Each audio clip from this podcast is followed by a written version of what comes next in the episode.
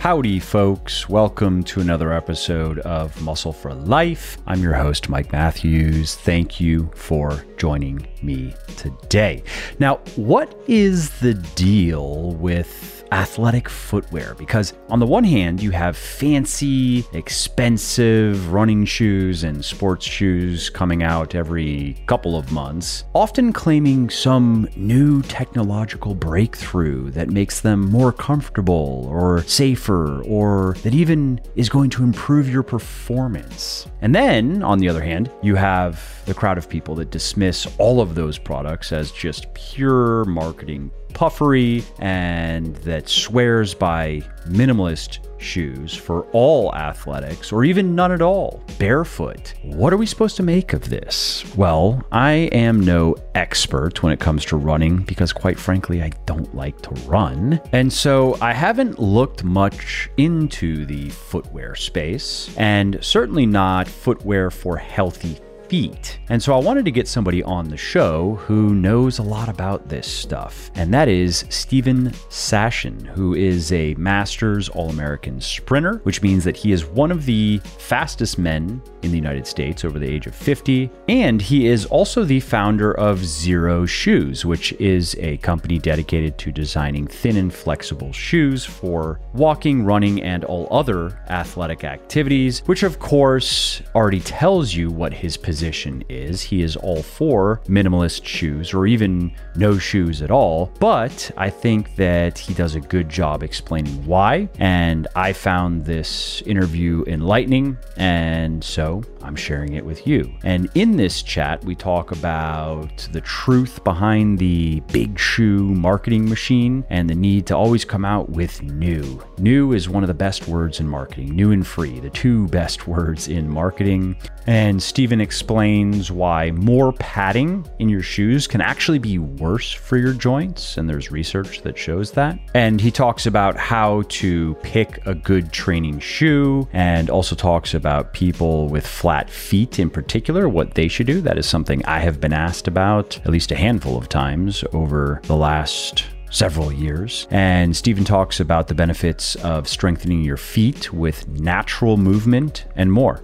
Also, if you like what I'm doing here on the podcast and elsewhere, definitely check out my health and fitness books including the number one best selling weightlifting books for men and women in the world Bigger, Leaner, Stronger, and Thinner, Leaner, Stronger, as well as the leading flexible dieting cookbook, The Shredded Chef. Now, these books have sold well over 1 million copies and have helped thousands of people build their best body ever. And you can find them on all major online retailers like Audible, Amazon, iTunes, Kobo, and Google Play, as well as in select Barnes & Noble stores. And I should also mention that you can get any of the audiobooks 100% free when you sign up for an Audible account. And this is a great way to make those pockets of downtime like commuting, meal prepping, and cleaning more interesting, entertaining, and productive. And so if you want to take Audible up on this offer and if you want to get one of my audiobooks for free, just go to www.buylegion,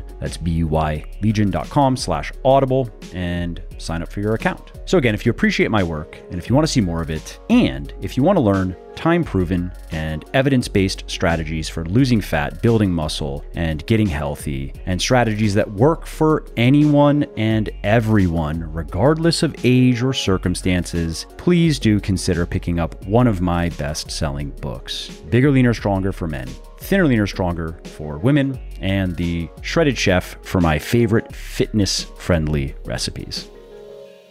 Steven, here we are, man. So happy to finally do this. We've been trying to make this happen for a while. Yeah, and we already ate up half of our time talking about other stuff, but but we still have enough time. We can do it. We can do it. Good, good, good, good. So let's just get right into it. Let's talk about running and whether it should be, and I guess this would be maybe just exercising in general, it doesn't have to be running per se. And you have two major schools of thought here that I want you to talk about, and that is barefoot or as close to barefoot as you can get versus fancier footwear. And I don't have too much context to provide the listener here because I've never been into running. I just know that running shoes, for example, they have a lot of marketing claims. And whenever I see that and I see the marketing claims evolving and the quote unquote technology evolving over time with something as simple as a shoe, red flags go up for me. I can liken it to golf where I see these ads for the next generation driver with patented mega core flex technology. And i'm like yeah sure whatever. This is this is probably essentially like you probably have an actual technological breakthrough once every decade maybe where something that really actually might add 10 yards to your drive and that's me being cynical i might be wrong but when i see no you're right shoe advertising the same cynic comes out and says yeah sure whatever dude it's probably no different essentially like fundamentally that new fancy pair of shoes is going to work just as well as like the shoes that they were making 15 years ago. Well, it's it's so interesting that you frame it that way. Again, you throw in a lot to unpack all at one time. So, first of all, you're totally right. Let's start there. Secondly, of course, of course, naturally. Um, well, I mean, that's just a given. So, but I mean, it's my podcast after all. So, yeah, exactly. And you know, and I'll try and kiss your butt even more during the rest of it. The Perfect. Um, the thing that's interesting when you say you see these claims and you know it raises a red flag for you, that makes you unusual because when it comes to footwear, it's a lot like the boy who cried wolf, except in that story, the villagers eventually get smart and they stop running. But what's happened in footwear in the last 50 years, not 15, is that every new evolution of footwear has been the exact same story. Some form of cushioning basically. Some form of controlling your motion. And it's just a new thing every you know couple of years some company has something. The rest of the companies then jump on the bandwagon because they're afraid that you know they're going to miss out and never make any money again. And there's never been any proof at all that stuff provides benefit. Let me just say that again. Never any proof.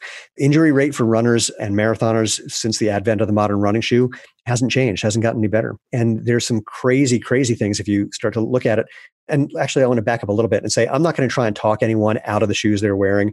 I'm not going to try and talk you into running barefoot and looking like a hippie like I do, even though I'm not a hippie. Do you run actually barefoot, just straight up barefoot? So I'm a Masters All American sprinter. So I'm one of the fastest guys over 55 in the country. And when I'm doing my training, I will do all of my warm ups and drills barefoot or in one of our sandals, depending on how hot the grass is. Mm-hmm. And then when it comes to actually being on the track, I'm in one of our shoes because the way a track is designed is designed for running shoes. And if you're running at, you know, I, I hit about 23 miles an hour at top speed. I mean, I would just rip the skin off my feet at that point.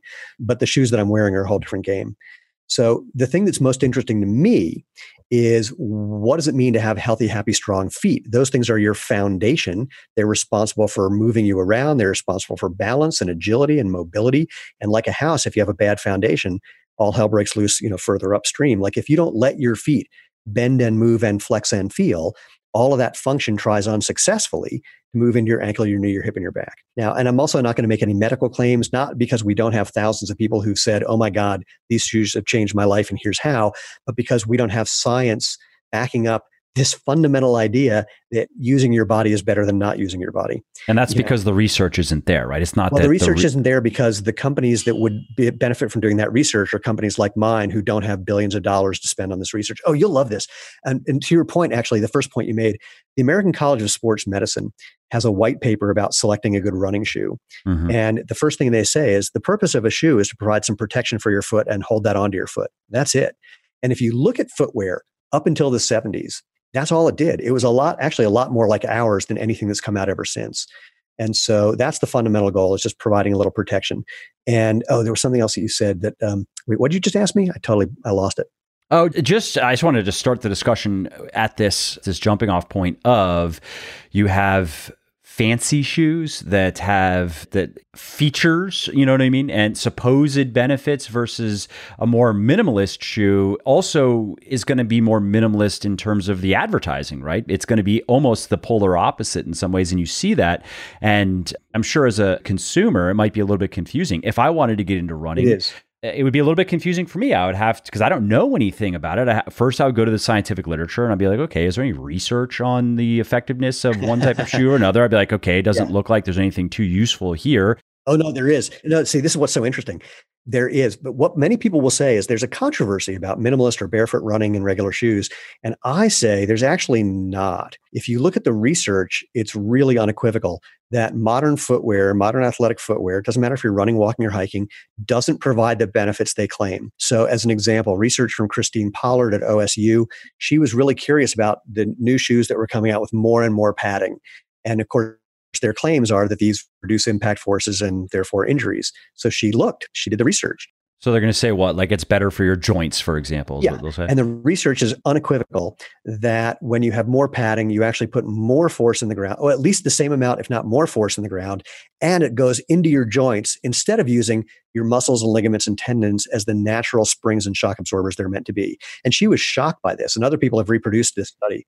I mean, when, when you explain it, the mechanism makes sense. But yeah, I could see how that'd be surprising because it runs completely contrary to all of the marketing of these shoes. Where it's like, oh, wait, this is all fake? Well, you said it perfectly. It runs contrary to the marketing, not to the reality.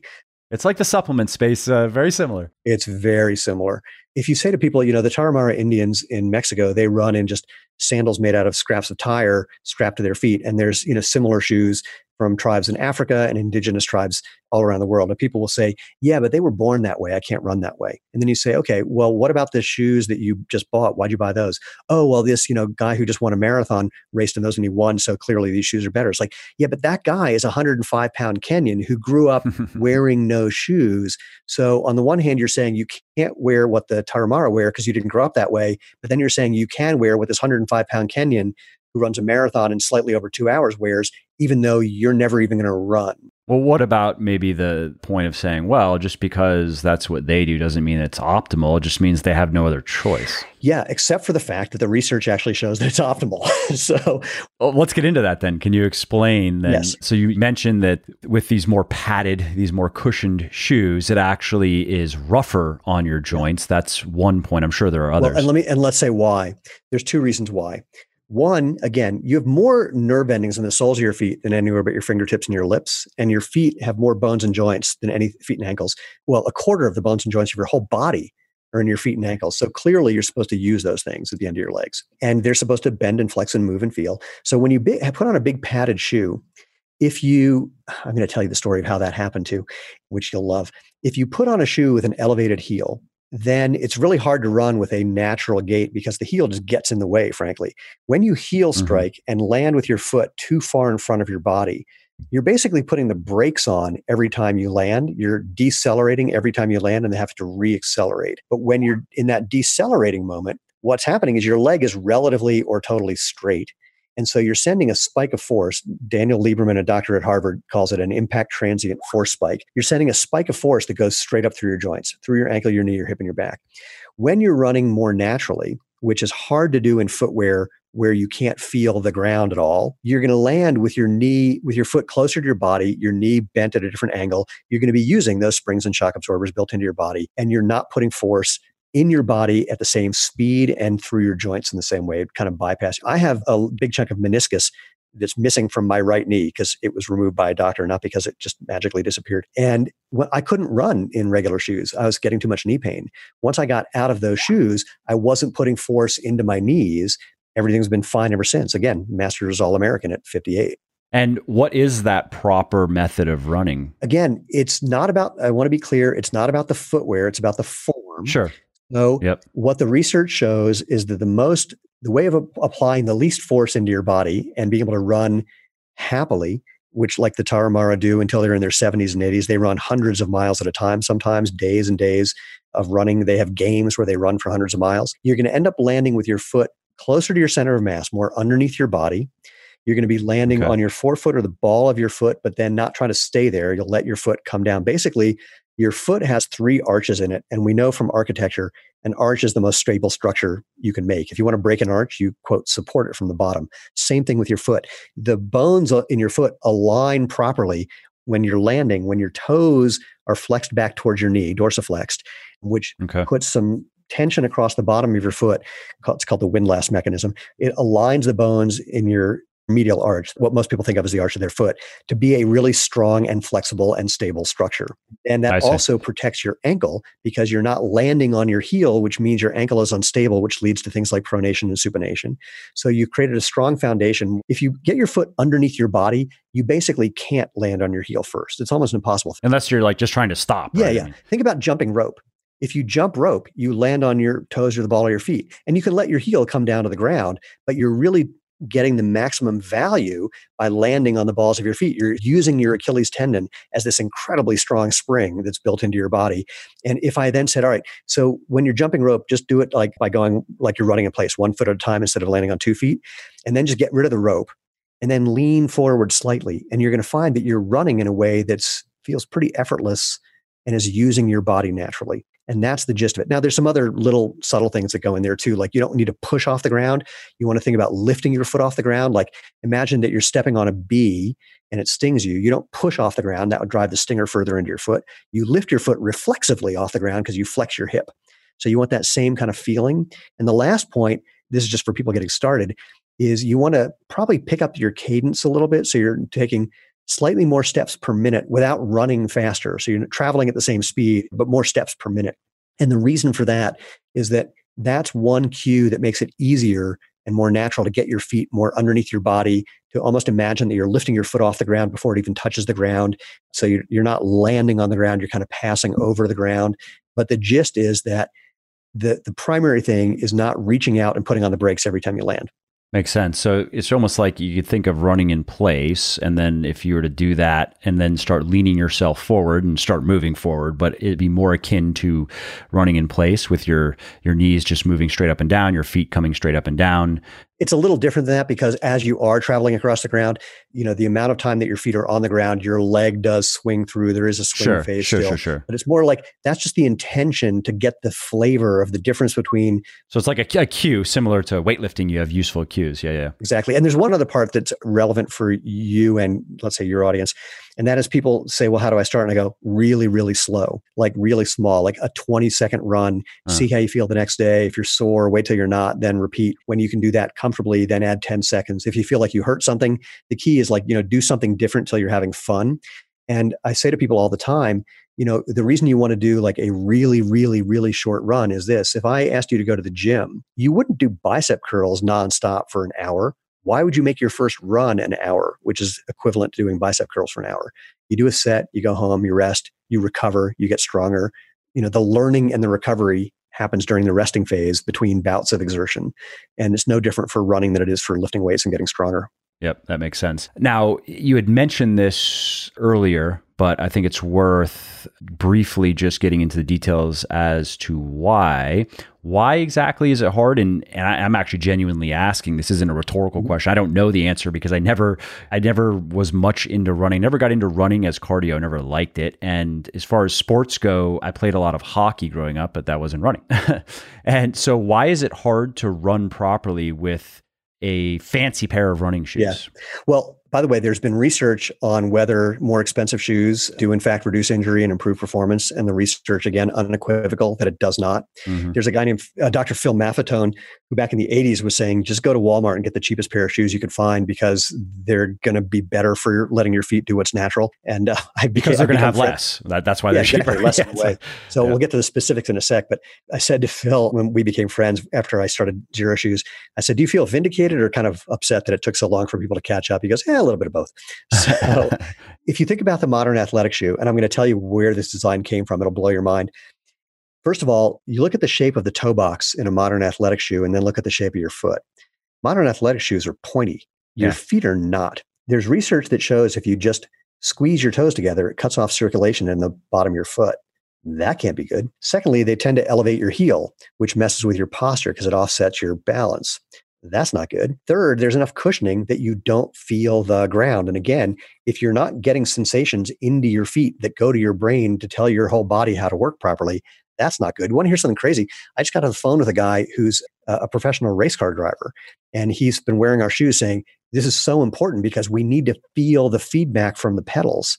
And without that, you're driving blind. And these shoes are amazing for that. So, same idea. And then the last thing, maybe not the last thing, is that One is you want something super flexible because your feet are flexible. If your foot can't bend correctly and move correctly, that windlass mechanism that I talked about doesn't get activated properly. So that's a problem. Oh, arch support. This is another issue. You don't need arch support. Your arches are strong enough if you let them be strong enough. Think about supporting any joint. You put your elbow in a cast because you broke your arm, it doesn't come out stronger, comes out weaker. Same thing with your foot. There's research that shows that if you took healthy athletes and put arch support in their shoes, within 12 weeks, they've lost up to 10% of the muscle mass in their feet. Conversely, there's research showing that if you just walk in a pair of shoes like ours, the research wasn't done with our shoes, but it's like ours, then you're building foot strength. You can build foot strength as if you're doing an actual foot exercise strengthening program. So the modern shoe basically just doesn't let your feet do any of the things that your feet is designed to do. And then there's one other part, which is the whole idea of cushioning and motion control, like you know, pronation control. Mm-hmm. First, no evidence that pronating is a problem. None. Made up by footwear companies to sell their. And technology. can you just explain quickly what that is for anybody not familiar oh, with the term? Pronation is basically if you put your foot on the ground and the inside of your ankle starts getting closer to the ground. Essentially, I mean cool. that's an easy way of thinking of it. Yep. Technically, it's when your foot is it's not everting. It's hard to describe this without showing you. If I did a hand motion, you'd see it. I mean, you could kind of just think of it as tilting inward. Yeah, maybe perfect. as a way to tilting think inward. it. Yeah. That's part of the spring mechanism of your lower leg. Now, if your ankles are weak because you haven't used them, it could be a problem. But it's mm-hmm. fundamentally that's the way we're built. And you look at a, a lot of, of world champion marathoners, they pronate more than anybody who has ever been to a running shoe store saying that they have pronation problems. When a human being who weighs like 150 pounds hits the ground running, you hit with between three and five times your body weight. So let's just call it 500 pounds worth of force.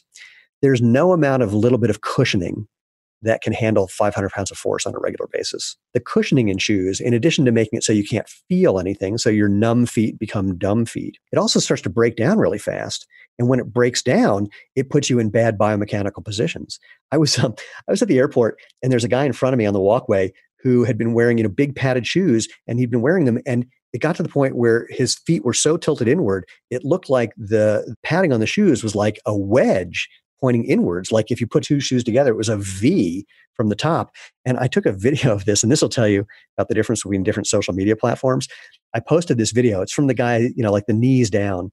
And uh, on Facebook, everyone's going, "Oh my God, that's horrible! Those shoes are going to kill you." And on Instagram, people are going, "Oh, you're body shaming! Stop body shaming people!" It's like body shaming from the knees down. No, no, no. I'm shoe shaming. Exactly that's the thing. I th- it, that is exactly. Maybe that outrages the cancel mob as well, but let's at least be accurate in the charge. Yeah, yeah. Okay. Now, Your Honor.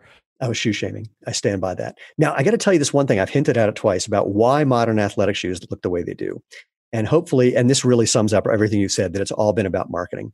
And by the way, I was on a panel discussion at the American College of Sports Medicine, and a guy from one of the major shoe companies, for all practical purposes, confessed that every new shoe design they do is all based on marketing. That if they could, he didn't say this, this is my snarky comment back in my own head, was if they could tell you that you needed a shoe for walking into the bathroom and a different shoe for walking out of the bathroom because you weigh less and your weight's distributed differently, they would do that. They actually, one of these companies actually did try to market a shoe that women were supposed to wear when they were on their period because they were somehow moving different. It was just unbelievable. But anyway, so way back when. Know it's crazy. Way back when, Nike was sharing a building with some, I think they were orthopedic podiatrists. They might have been sports podiatrists. Don't so don't hold me to it. And Bill Bowerman from Nike says, you know, we got these new runners who are coming. And by the way, the original Nike shoe, a lot more like ours, still pointy toes and um, not mm. quite as flexible, but relatively flat and very little padding. And Bowerman says, We're getting a bunch of runners who are getting Achilles tendonitis. What do you think we should do? And these podiatrists said, Well, clearly their Achilles have shortened from wearing higher heeled dress shoes. So make a higher heeled running shoe by putting some padding, like a wedge of padding in the shoe. So I'm going to cut to the end of the story. 30 something years later, one of these podiatrists is at a track meet with a friend of mine, a guy who had been at Nike working directly with Bowerman for years. And my friend said, So, what do you think about the fact that your idea of a padded elevated heel motion control shoe has become the ubiquitous design every modern athletic shoe uses? And his answer was, Biggest mistake we ever made. It's like, What? He said, Well, we were making a lot of prosthetics and orthotics, so we saw everything through that lens immediately. But this whole yeah, theory, the old of, hammer and uh, exactly, nail. If all you have is a hammer, everything's a nail. So you know this idea that people's Achilles had been shortened, we didn't see any evidence for that. We made that up. This idea that here's what you needed to do, made it up. And the reason that it has become ubiquitous is not because of the proof that it's demonstrating value. But because the footwear industry is a bunch of terrified copycats, where if someone again starts to make a shoe in some new design and it seems to sell well, typically because somebody won a race wearing it, not because they've proven that it's good. Or let's just remember that new is one of the most powerful words in marketing. Like new and free. Those are probably the two biggest. People love new. And you and I love new just as much as anybody else. Whatever we like, we like new. One of the most successful shoes in history was the Nike Free. Swear to God. Now, the joke is that they designed that shoe because they went and saw the Stanford track team working out and saw they were doing a lot of barefoot training to strengthen their feet and ankles. There's a, a brilliant quote on an episode of um, Real Sports with Bryant Gumbel. This is from like 10 years ago, where some guys from Nike said, This is the closest to barefoot that we can make. Now, not technically, practically. They could have made something that was closer to barefoot than that shoe, which is nothing like barefoot but the sole was more flexible, so that was kind of amazing. But that's it. But otherwise, it's a big, thick, padded motion control shoe. But I loved, you know, they said something like that, you know, that we can make or that our brand can do, and they recognized that they could have done much more, but they didn't. You know, this copycat phenomenon.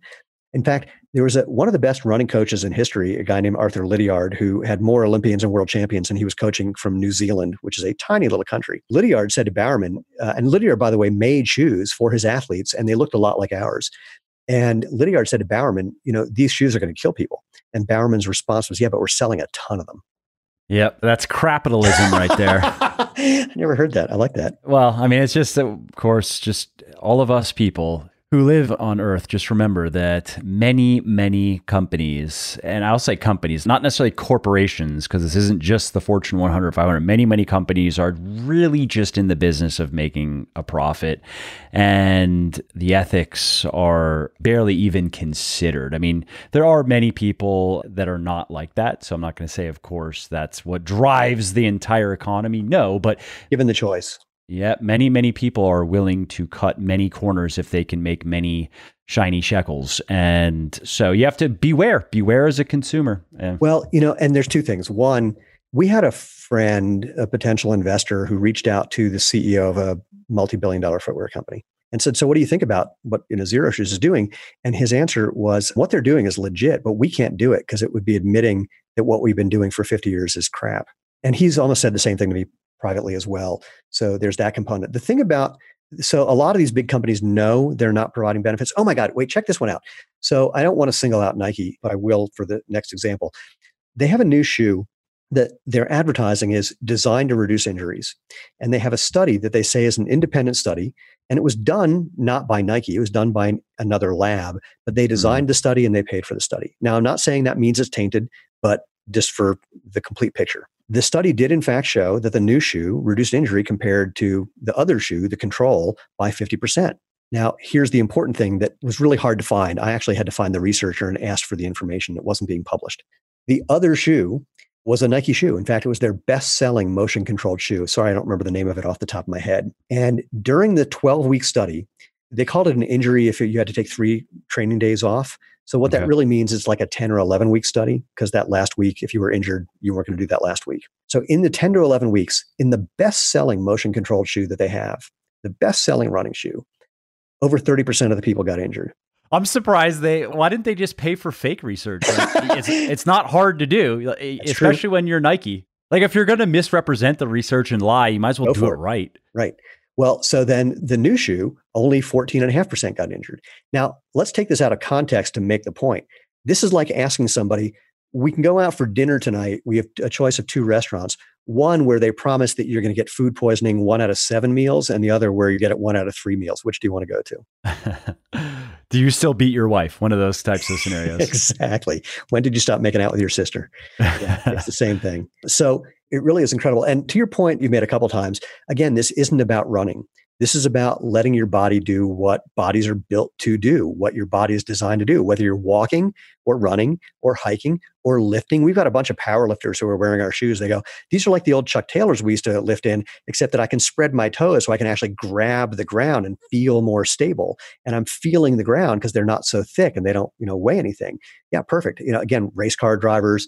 We're a partner for the US Olympic women's artistic swimming team, formerly known as synchronized swimming. And people would say, well, they don't wear shoes in the water. And those people are correct, but they do wear stuff getting to and from the pool when they're on the podium. And they like the idea that by letting their feet do what's natural, it's helping them stay strong and healthy, which we would argue is true. And we've got some other Olympic sports that are coming and joining us as well for the same reason. If you like what I'm doing here on the podcast and elsewhere, definitely check out my health and fitness books, including the number one best selling weightlifting books for men and women in the world Bigger, Leaner, Stronger, and Thinner, Leaner, Stronger, as well as the leading flexible dieting cookbook, The Shredded Chef. And so, what about people with flat feet, though? People who currently wear orthotics? Love it. So, I am one of those guys who had lifelong family joke level flat feet. You know, you get out of a swimming pool and your footprint looks like an oval. And so, flat feet and high arches, it's really the same point, and that is arch height is predominantly genetic. The secondary contribution is strength. And so, flat feeted people tend to have slightly weaker feet and again, if you're not using your feet naturally, if you're not using your arches, that will make them weaker, just like putting your arm in a cast. And people with higher arches tend to have hypertonic feet. They tend to have overly strong tendons and muscles, and they just need to do a little bit of mobilization or massage sometimes. But the key thing is not whether your arches are high or low, it's are they flexible and strong? And the only way they're going to stay or be or get flexible and strong is by using them. And so, what are some of the other benefits? And maybe keep in mind, you're speaking to a lot of people who are into fitness of some kind. A lot of people are in lifting weights, but who are also into running and doing fitness people things. What are some of the other downstream or maybe you'd say upstream benefits of strengthening your feet because I know there are some non-obvious benefits that can come from that that you wouldn't necessarily expect if you don't know the anatomy and the physiology of what's in play here. Because let's say you have people like me, I mean, wearing shoes that have essentially weakened my right. feet for a long time.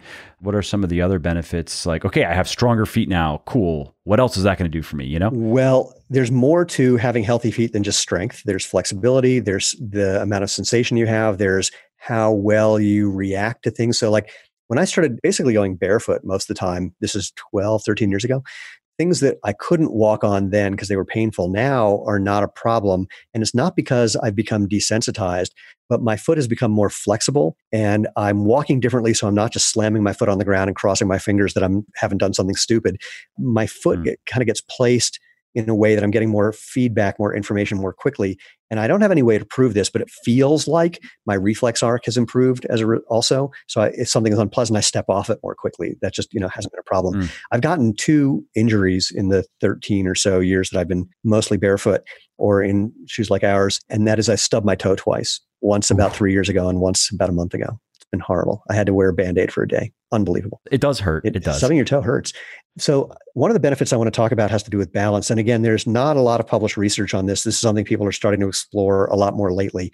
And it's near and dear to my heart because, especially as people get older, balance for the elderly is a really big deal. My dad is one of those guys who one day tripped, fell down, broke his hip, and was dead two weeks later. And wow. this is a you know this is a really important thing. Every couple of years, somebody will do some research where they show that they can improve balance in the elderly or balance in people who have Parkinson's or mobility for the elderly or people with some sort of disease or illness by having some kind of vibrator that attaches to the foot or ankle. And I said, I wrote a blog post about this like nine years ago. I said, you don't need a magic vibrating insole just go for a walk outside, take off your shoes and just go for a walk outside. And we got a letter. Yeah, but where's the money in that, man? No, actually, there, there kind of is, but I'll talk about that in a bit. Um, we got a letter from a guy who was 82 years old. He said, I was looking for the magic vibrating insoles and couldn't find them, but I found your blog post and I decided to put your theory to the test. And that was two weeks ago. And I just threw away my walker. Now, again, I'm not, I can't make a medical claim. I'm just reporting one anecdotal incident. But if you think about it, this is like what we're trying to do is help people rediscover that natural movement is as healthy, good for you, the obvious better choice the way natural food is. And so mm-hmm. if you mm-hmm. think about your whole body, there's some people who are into reflexology. If you're not stimulating your foot, you're not stimulating all those meridians and all those things. I'm not saying I do or don't believe in that. I'm just saying some people do. and mm-hmm. and so the benefits of having a strong, healthy, flexible, responsive foundation affect everything you do. I mean, that's the bottom line.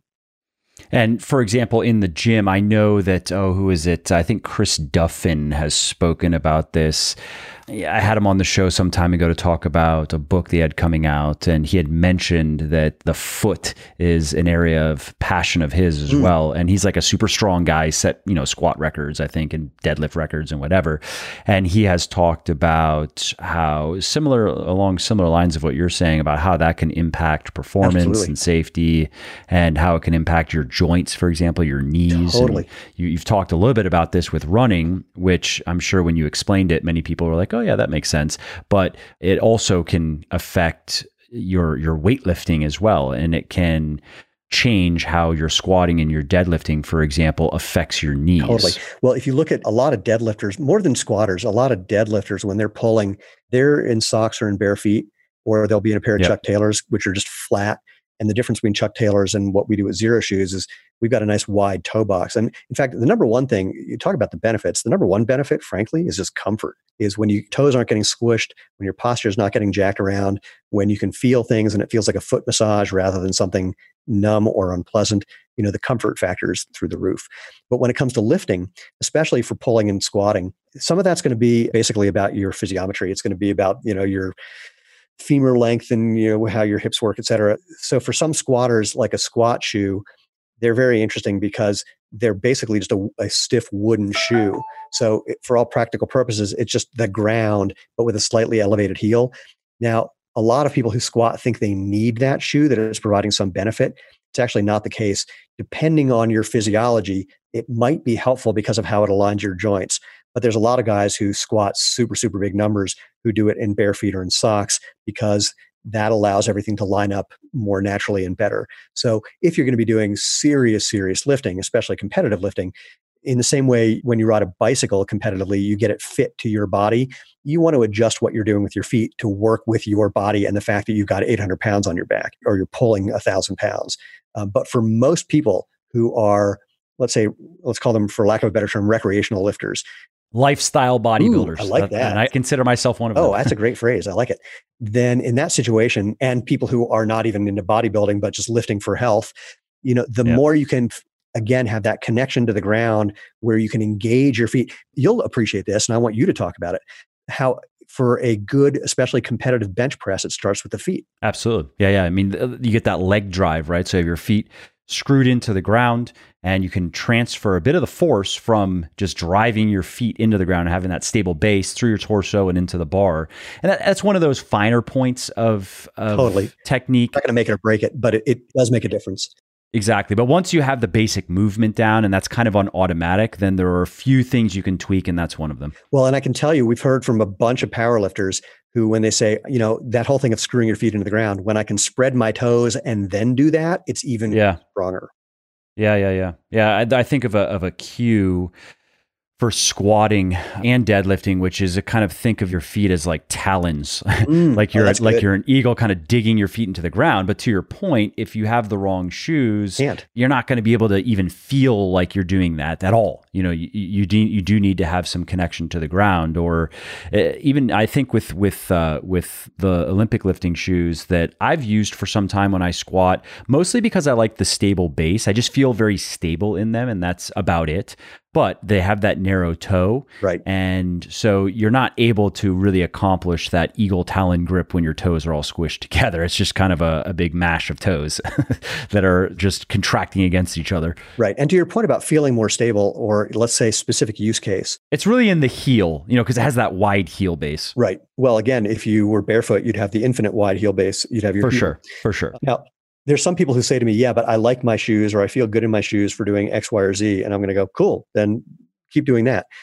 But then there's times when you're out of those shoes where you might want to do something different. So here's a Facebook group called Running Shoe Geeks and someone posted a picture of one of our trail running shoes and raved about how when he's running in these how great he feels et cetera et cetera and people just jumped on his case. It's like if i wore shoes like that i'd break my ankles. I mean you know i'd, I'd get ebola i'd step on hypodermic needles my kids wouldn't get into college you know whatever else they were saying. And I, I jumped in finally and said look i'm not going to try and talk you out of your shoes when you're on a trail run but when you're done with that run if your feet are tired you know the best thing you can do is active recovery. Let your feet recover by moving gently. And you can't do that in big, thick, stiff shoes that squeeze your toes together. So, you know, you can do that in our sandals or in our shoes and just enjoy that. And of course, again, you know, the research showing that letting your feet work naturally can build strength why how tell me why stronger feet and ankles wouldn't be beneficial even if you're wearing those shoes that i you know would obviously disapprove of. Again uh, i'm not trying to talk people out of something. I'm trying to give them the experience of something that can be helpful regardless of whether they're making the transition to being wearing something totally minimalist or not. It's more persuasive that way. Well it's just true. I mean i'm not going to you can't argue someone out of a belief. What you can do is give them an experience that lets them go oh, and that's what we're trying to do. Totally. All right, last question. For people who want to try, it could be your shoes or shoes like yours, but want to go from the fancier shoes to something more minimalistic. Are there any tips you have for making a transition? Let's assume these are people who are running, for example, or they're not just going to be walking around. I mean, I, I, I wear your shoes to the gym and I don't notice any difference, of course, if I'm walking around. But if I were running a lot, if I were going from running shoes that have a lot of padding and support and control and whatever to something like yours, is there anything I should know? Yeah, well, first let's start with the fact that when this whole idea of minimalist and barefoot kicked in in 2010, 2011, a lot of the big shoe companies came up with what they call transition shoes. They said if you've been wearing, you know, something with a really high heel, go to something with a slightly lower heel, then slightly lower. Complete marketing nonsense. There was no evidence for it at all. In fact, research from Dr. Irene Davis at Harvard showed that those things are worse for you than anything you could wear because they have enough cushioning so you can't feel the ground properly when you're running or walking. So you can still have a bad gait, bad form, but you can't feel it. And with bad gait, bad form, you need some kind of technology to help with that a little bit. And so without it, you know, you're kind of you're kind of screwed. So the answer for whether you're walking or running, it's the same for everybody, which is start super small.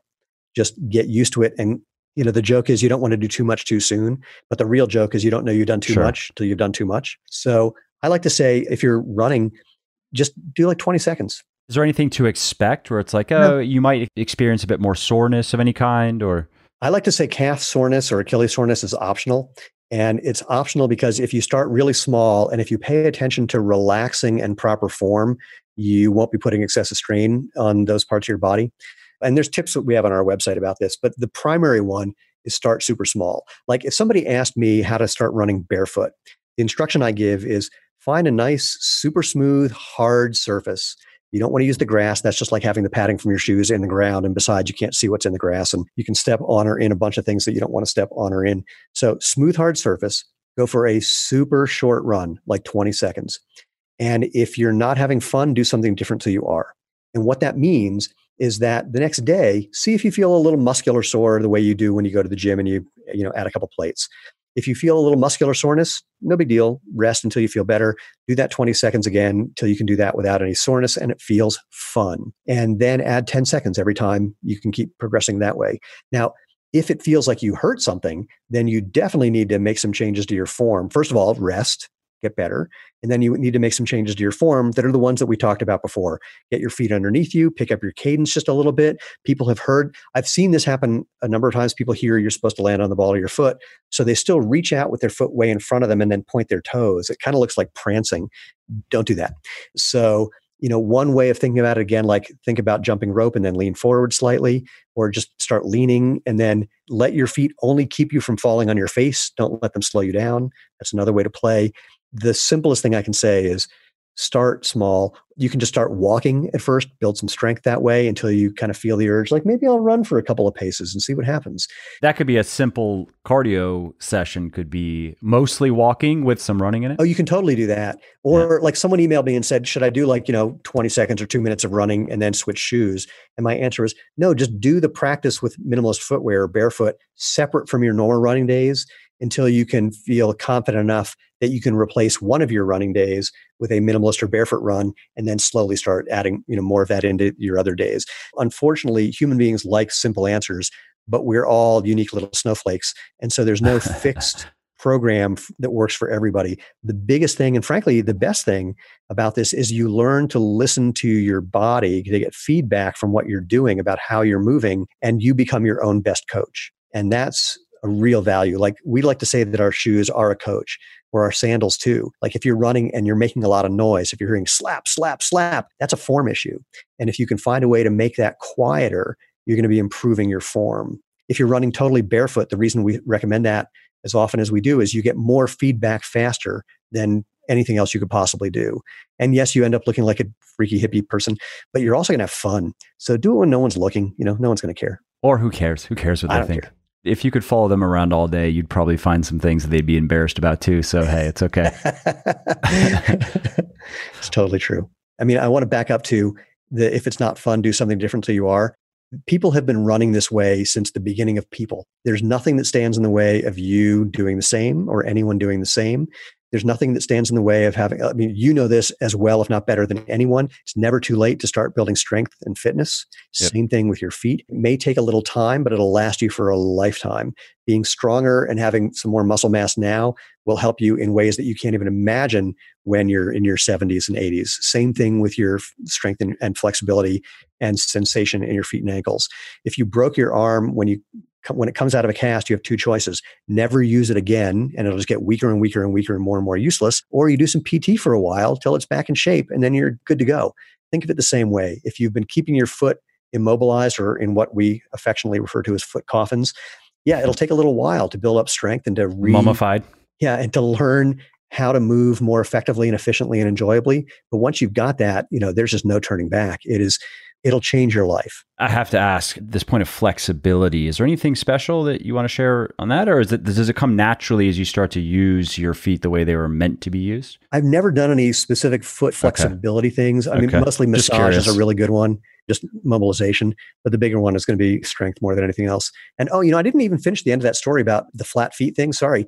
That once I started doing this, I developed arches in my feet.